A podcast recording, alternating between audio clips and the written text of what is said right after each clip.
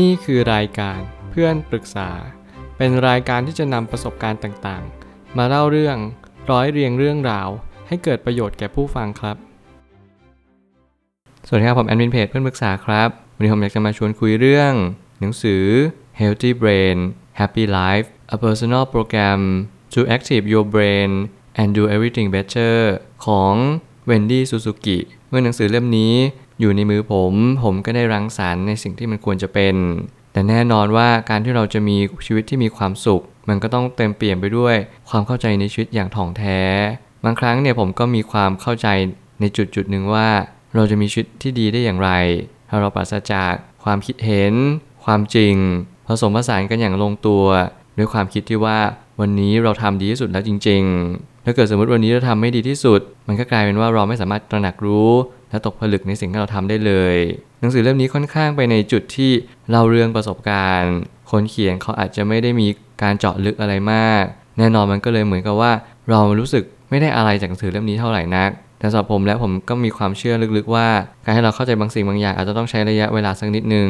ซึ่งแน่นอนระยะเวลานี้มันก็ขึ้นอยู่กับแต่ละบุคคลว่าแต่ละคนนั้นมีความเข้าใจเรื่องเรื่องหนึ่งแตกต่างกันไป มากน้อยเพียงใด แต่ถ้าเกิดสมมติเราสามารถเปิดประสบการณ์ เปิดสตประสาททั้งหมดเลยในสมองของเรา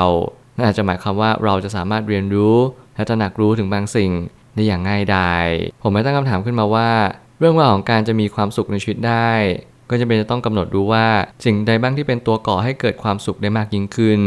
ถ้าเกิดสมมติว่าเราไม่สามารถรู้อะไรได้เลย แม้กระทั่ง สิ่งที่จะทำให้เรามีความสุขในชีวิต หรือสิ่งที่ทำให้เราไม่มีความสุขในชีวิต นั่นก็หมายความว่าเราไม่สามารถกำหนดรู้อะไรได้สักอย่างเดียว การให้เราไม่รู้อะไรสักอย่าง มันจะส่งผลไปถึงการที่เราไม่สามารถตระหนักรู้อะไรได้เลย ผมมักจะพูดอยู่บ่อยครั้งในเรื่องของการตระหนักรู้และตกผลึก เพราะสิ่งนี้เป็นสิ่งที่สำคัญอย่างยิ่ง ถ้าเราไม่สามารถรับรู้สิ่งเหล่านี้ได้ การที่เราจะทำอะไรสักอย่างหนึ่งมันก็ดูเหมือนจะเป็นโมฆะกันไป หน้าที่ของทุกๆคนก็คือ ค่อยๆเรียนรู้แสวงหาคำตอบ วันหนึ่งเราก็จะพบเจอคำตอบอย่างแน่นอน ความสุขความทุกข์มันก็เป็นสิ่งที่คละเคล้ากันไปในแต่ละวัน ไม่ว่าเราจะเป็นคนแบบไหน สีผิวใด เชื้อชาติใด หรือเพศใดก็ตามแต่ เราก็มักจะมีปัญหาชีวิตด้วยกันทั้งนั้น ซึ่งสิ่งเหล่านี้เป็นสิ่งที่เราจะหลีกเลี่ยงไปไม่ได้เลยบางครั้งความสุขในชีวิตเนี่ยก็อาจจะเป็นการที่เราน้อมรับสิ่งที่เราเป็นจริง ๆ ถึงแม้จะไม่มีใครยอมรับเรา แต่มันก็ไม่ได้สำคัญเท่ากับเรายอมรับตัวเองจริง ๆ หรือเปล่า ถ้าเกิดสมมติเรายอมรับตัวเองได้ ถ้าเกิดสมมติเราสามารถที่จะกำหนดให้สิ่งที่เราเป็นเนี่ยให้สมองรับรู้ว่ามันไม่ใช่ความผิดปกติใด ๆ ทั้งนั้น มันเป็นความปกติหนึ่งเท่านั้นเอง ถ้าเกิดสมมุติว่าเรามองว่าเราเป็นปกติมากขึ้น เราก็จะเปิดรับหรือว่าเราก็จะเพิ่มการยอมรับอะไรได้มากขึ้นตาม อย่างมหาศาลเลย ลองปรับเปลี่ยนวิถีชีวิตประจำวันสลับกับการทำสิ่งที่เราทำอยู่แล้วในกิจวัตรประจำวันหลังจากนั้นค่อยสอบทานตัวเองว่ามีสิ่งใดเปลี่ยนแปลงไปบ้าง ถ้าเกิดสมมติว่าเราไม่สามารถรับรู้อะไรได้เลย แน่นอนว่าเราก็ไม่สามารถเรียนรู้ที่จะมีสติ สมาธิรวมถึงปัญญาที่จะเกิดขึ้นตามมาด้วย มันก็อาจจะส่งผลทำให้เราไม่สามารถที่จะสังเกตอะไรได้สักอย่างเดียว แน่นอนชีวิตคือการสังเกต ชีวิตคือการเรียนรู้ว่า แต่ละสิ่งที่มันผ่านเข้ามายังชีวิตของเราเนี่ย เราได้ตระหนักรู้อะไรบ้างหรือเปล่า ถ้าเกิดสมมุติว่าสมองเราไม่สามารถที่จะพัฒนาได้เลย มันก็หมายความว่าเราก็ติดกับดักการให้เราเป็นอยู่อย่างนี้ตลอดการ พอเราเป็นอยู่อย่างนี้ไปเรื่อยๆ เราก็จะไม่สามารถรับรู้ว่า สิ่งที่เราควรจะเป็นไปจริงๆ เนี่ย มันควรจะเป็นในรูปแบบใด บางคนวาดฝันชีวิตให้เลิศหรู perfect แต่เขาหารู้ไหมว่าสิ่งที่เขากำลังทำอยู่ เขากำลังทำให้สมองเขาเหนื่อยล้าจนเกินกว่าปกติ เขาไม่สามารถที่จะปรับเปลี่ยนตัวเอง ปรับเปลี่ยนพฤติกรรม รวมถึงปรับเปลี่ยนการเสพสื่อให้ดีได้มากยิ่งขึ้น ถ้าเกิดสมมติเขาไม่สามารถเรียนรู้อะไรได้เลย มันก็อาจจะส่งผลต่อสิ่งแวดล้อมรอบข้าง ต่อความเชื่อมั่นในตัวเอง และต่อการยอมรับต่อผู้คนมากมายที่มองมาที่เขานั่นเอง เส้นประสาทคือสิ่งเดียวที่ทำให้เรารับรู้บางสิ่งได้และถ้าการรับรู้ส่งผลต่อการเรียนรู้ได้ เราจะสามารถปรับวิธีทางการรับรู้ใหม่ เสมือนว่าความคิดคือการเชื่อมต่อ ถ้าเกิดสมมติเส้นประสาทเนี่ยที่เรียกว่านิวรอน มันสามารถที่จะเชื่อมต่อเป็นหนึ่งเดียวกันได้ นั่นหมายความว่าทุกความคิดของเราในวันนี้ มันจะส่งผลต่ออนาคตอย่างหลีกเลี่ยงไม่ได้เลย ซึ่งแน่นอนผมพยายามเน้นย้ำในทุกๆพอดแคสต์ว่า สิ่งที่เราเป็นในทุกๆวันนี้คือเหตุที่ดีที่สุด มันคือต้นกำเนิดที่ทำให้เราได้เรียนรู้บางสิ่งบางอย่าง แน่นอนมันอาจจะไม่ได้ทำให้เรามีชีวิตที่ดีขึ้น แบบทันทีทันใดเลย แต่อย่างน้อยที่สุดมันทำให้เรารับรู้ว่า สิ่งที่เราเป็นทุกๆวันนี้ มันส่งผลต่ออนาคตอย่างไรบ้าง ทุกสิ่งที่เราเจอทุกสิ่งที่เราเป็น มันไม่มีเขาบังเอิญเลยในโลกใบนี้และนั่นคือหน้าที่เราทุกๆ คนที่เราจะตระหนักและเรียนรู้บางสิ่งบางอย่างในชีวิตได้ นั่นก็คือตัวของเราเอง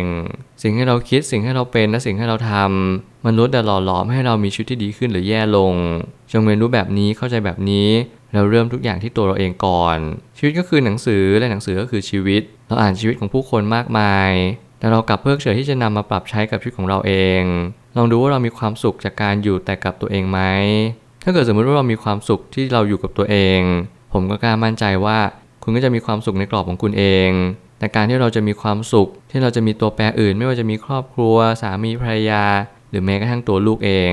นั่นจะเป็นความสุขที่แผ่กว้างมากยิ่งขึ้น มันหมายถึงเราอาจจะมีความสุขมากขึ้น แต่แน่นอนเราอาจจะไม่ได้มีความสุข จนล้นปรี จนถึงขั้นที่เราไม่สามารถที่จะผลักออกจากมันได้เลย ซึ่งแน่นอนแต่ละคนก็ไม่เหมือนกัน บางคนชอบอยู่คนเดียว บางคนชอบอยู่กับคู่ครอง หรือว่ามีครอบครัว ออกแบบชีวิตตามสิ่งที่ตัวเองต้องการ เรียนรู้จากตัวเองและเรียนรู้จากผู้คนมากมายเพื่อให้เราสังเกตได้ว่าชีวิตที่เราต้องการและปรารถนาจริง ๆ เป็นชีวิตแบบไหน และแน่นอนแต่ละคนก็จะไม่เหมือนกันที่เราจะรับรู้ได้ว่า เขาไม่สามารถที่จะเข้าใจในสิ่งที่เขาควรเข้าใจ เพียงแต่วันนี้เราค่อย ๆ ระบุตัวตนให้มันชัดยิ่งขึ้นกำหนดการกระทำกำหนดความคิด และพยายามฝึกมัน ยิ่งเราฝึกฝนมากเท่าไหร่เราก็ยิ่งมีความคิดที่ไหลลื่นมากยิ่งขึ้น การให้เรามีความสุขกับตัวเองก่อนมันเป็นจุดเริ่มต้นที่ดีแต่แน่นอนการอยู่คนเดียวทั้งชีวิต ผมก็ไม่เคยแนะนำแบบนั้นเหมือนกัน เพราะเราคือสัตว์สังคมอย่างน้อยเราต้องมีเพื่อน มีแฟน มีคนรู้ใจหรือว่ามีครอบครัวสืบไป นี่จะเป็นคำแนะนำที่ผมพอทำได้ผมก็ยังเชื่อว่าคนเขียนก็เน้นย้ำว่า ให้เราปฏิบัติต่อตัวเอง เหมือนกับที่เราปฏิบัติต่อผู้อื่น น่าจะเป็นทางออกที่ดีที่สุดก็ได้ สุดท้ายนี้ ทางนี้ หนังสือเล่มนี้เหมาะกับคนที่ยังไม่เคยอ่านเกี่ยวกับประสาทวิทยาเลย เพราะว่าเป็นจุดเริ่มต้นแบบปูพื้นฐานที่ดีสำหรับคนที่ต้องการศึกษา ใครที่ต้องการศึกษา ใครที่ต้องการเรียนรู้บางสิ่งบางอย่าง เกี่ยวกับความคิดคน เกี่ยวกับพื้นฐานมนุษย์ การตัดสินใจ ผมเชื่อว่าหนังสือเล่มนี้คือคำตอบสำหรับผมแล้วผมคิดว่าหนังสือเล่มนี้เป็นหนังสือค่อนข้างเบสิกนิดหนึ่งเป็นหนังสือที่คนเขียนค่อนข้างเล่าเรื่องประสบการณ์ของเขาซะมากมายจนหมายความว่าเนื้อหาและสาระที่เราจะนำไปใช้ได้ อาจจะมีไม่มากเท่าที่ควร แต่แน่นอนการอ่านหนังสือเนี่ยก็เปรียบเหมือนการเดินทาง เราไปท่องเที่ยวโลกของคนคนหนึ่งเราไม่รู้หรอกว่าเราจะได้อะไรกลับมาบ้าง แต่เราได้เรียนรู้แล้วว่าโลกคนนี้เป็นอย่างไร นี่หรือเปล่าที่เป็นสาระสำคัญในการอ่านหนังสือ ในการรู้จักผู้คน ในการให้เรามีความสัมพันธ์อันลึกซึ้ง หรือว่าไม่ลึกซึ้งก็ตามแต่ เพราะนี่คือเหตุผลในการมีชีวิตอยู่ของมนุษย์ทุก ๆ คน นั่นก็คือการสร้างความสัมพันธ์ที่ดี การเรียนรู้จักตัวเอง การเรียนรู้จักผู้อื่น ผ่านการสนทนาแล้วก็ผ่านการศึกษาเรียนรู้อย่างเข้าใจ วันหนึ่งคุณก็จะพบว่าความสุขของชีวิต ก็ต้องเนื่องมาด้วยความสุขของความคิด และความสุขของจิตใจตามมา อย่าเพิกเฉยสัญญาณใดๆทั้งสิ้นเพราะทุกสัญญาณนั่นแหละคือคำตอบของชีวิตต่อไป ผมเชื่อว่าทุกปัญหาย่อมมีทางออกเสมอ ขอบคุณครับ รวมถึงคุณสามารถแชร์ประสบการณ์ ผ่านทาง Facebook Twitter และ YouTube และอย่าลืมติด Hashtag เพื่อนปรึกษาหรือ f r ร e n d t a l k a ด้วยนะครับ